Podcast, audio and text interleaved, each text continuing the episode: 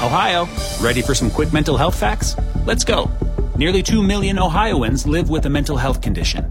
In the U.S., more than 50% of people will be diagnosed with a mental illness in their lifetime. Depression is a leading cause of disability worldwide. So, why are some of us still stigmatizing people living with a mental health condition when we know all of this? Let's listen to the facts and beat the stigma.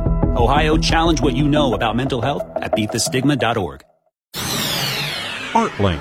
KFOR helps you picture the arts in Lincoln. Would you like to become a Shakespearean actor? Lincoln's Flatwater Shakespeare Company is about to hold auditions for its 2019 performances. We're really hoping a lot of new actors will come out and audition for Flatwater as well as all of our alumni. Executive Director Summer Lukasavich says Flatwater will do three shows this year instead of the usual two, and they're looking for a particular type of talent for their spring show for the complete works of William Shakespeare Abridged, we really need people with some improv background and who are really comfortable with madcap high comedy improv type stuff. The summer show, Two Gentlemen of Verona, also will involve comedy. We're asking our actors to prepare a one minute monologue from one of Shakespeare's comedies. A monologue segment will also be required of those wishing to act in the fall production, Macbeth.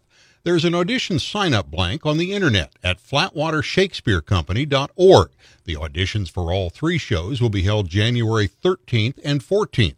Or, if people are not available on the 13th and 14th of January when we're holding them, there is an option to submit a video audition. And for those who might be concerned, there is no need to speak with an English accent either while auditioning or acting with Flatwater Shakespeare.